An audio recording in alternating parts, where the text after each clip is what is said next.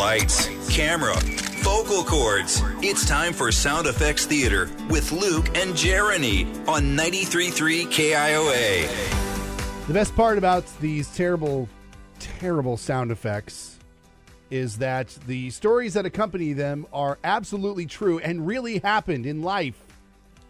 I can't believe you called my sound effects terrible. Hurt Jeremy, my feelings a little bit. Jeremy, they're bad. I've been working really hard on these. They're bad. They're just bad. Well, yours are not any good either, so there. Mine are actually fantastic, and you know it. Okay, look at you, Mr. Ego. Let me prove it. Let's hear your story. All right, here we go. Anthony Morin and his girlfriend were out for a nice walk. Apparently, they were also riding horses. Oh, stop. When they ended up at the wrong place at the wrong time. And now we're watching Unsolved Mysteries. With their dogs on leashes, they walked, again with a horse, into a barn. Just as they got inside, a bear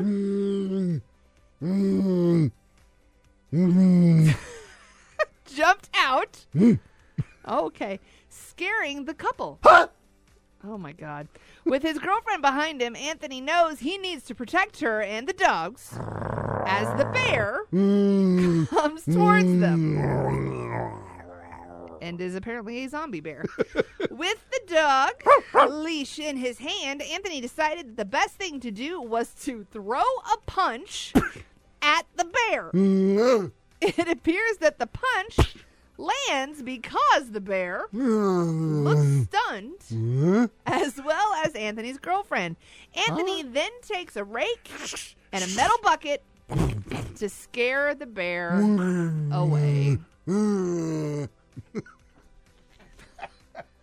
I hurt my throat today. Wow, those were some... He sounds like a zombie. That does not sound like a bear. It sounds like a zombie. I want you to pull up a sound of a bear after this, and you tell me that that doesn't sound just like a bear. You look like a zombie while making that sound. It's all a zombie. All right. All right.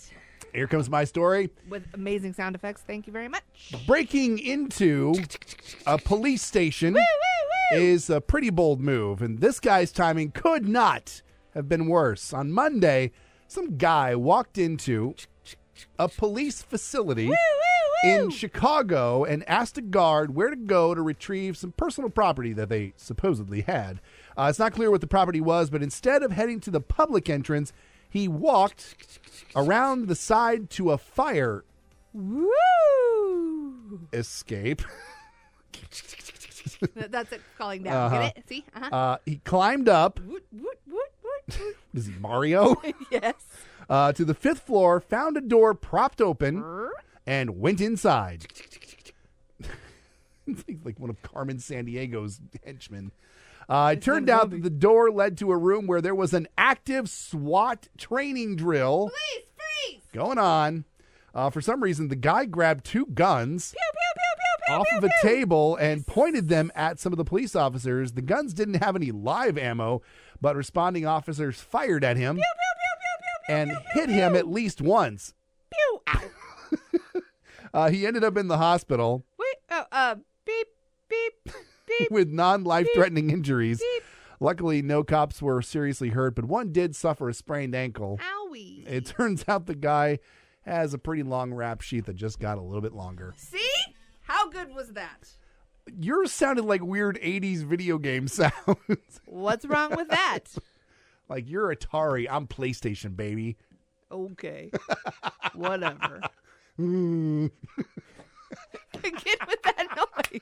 You sound and look like a zombie. Those are your sound effects theaters for today. I don't even understand.